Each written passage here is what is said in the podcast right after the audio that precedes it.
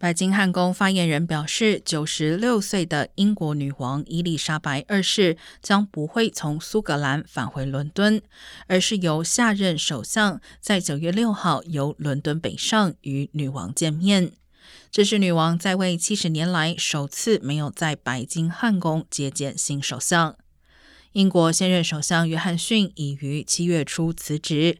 目前，外交大臣特拉斯和前总理瑞希·苏纳克正在竞逐保守党党魁。最终投票结果将在九月五号出炉。作为议会第一大党的领袖，选举的获胜者将受女王邀请组建下一届政府，并成为第十五任首相。